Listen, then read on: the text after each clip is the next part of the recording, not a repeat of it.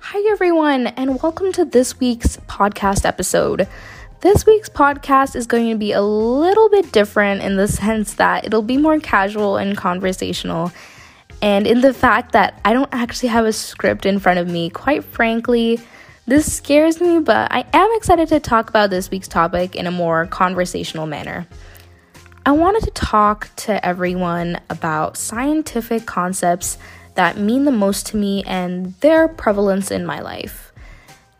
Now, the ones that mean the most to me usually mean the most to me because I've been affected by it personally, or those around me have been affected by it personally.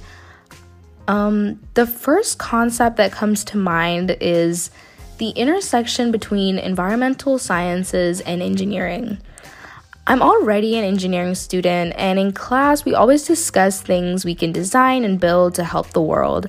And it always got me thinking about the things I care about and how I can help it through engineering. And if you couldn't tell by my last podcast, I am a really big advocate for environmental consciousness. So the first thing that always comes to mind is environmental engineering.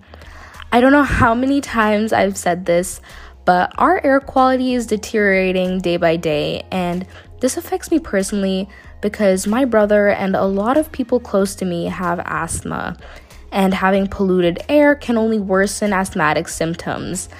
I mean, after all the trouble they face, I feel like being afraid to go out shouldn't be one. Um, another concept that comes to mind is oncology, specifically innovations in oncology as of lately, lately because I had the pleasure of watching my friend do a TEDx talk about innovations in oncology, and it really opened my eyes into a world I hadn't known before.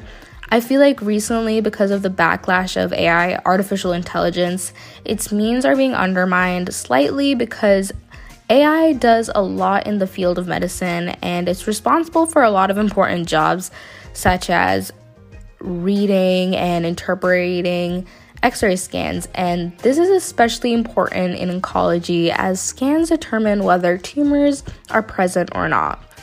I didn't know that until my friend told me, which really intrigued me and made me realize how lucky we are to be living in a time where AI can diagnose diseases and conditions both effectively and with speed with 99% accuracy. That number really shocked me in a positive way because it gave me a sense of closure and it made me feel slightly better that my loved ones who may be in risk get an accurate diagnosis. One more concept that means a lot to me is zoology. I have a golden Labrador that I've had since I was a kid, and what scares me and a lot of dog owners the most is something bad happening to them.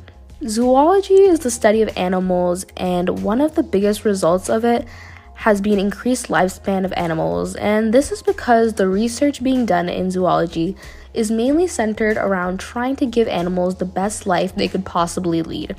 I think it is such an admirable field as they spend so many hours trying to give animals a good life, and it's really noble.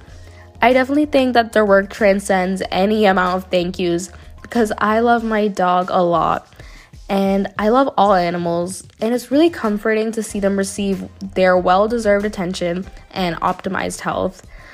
Whilst I'm talking about scientific topics that mean the most to me, I also wanted to take a moment to appreciate the blending of arts and sciences. I think that the coinciding of them both has always been around, but nowadays it's more noticed and accepted. And it really fascinates me because I think the duality of them both is really beautiful, but when it, they come together, it is truly extraordinary.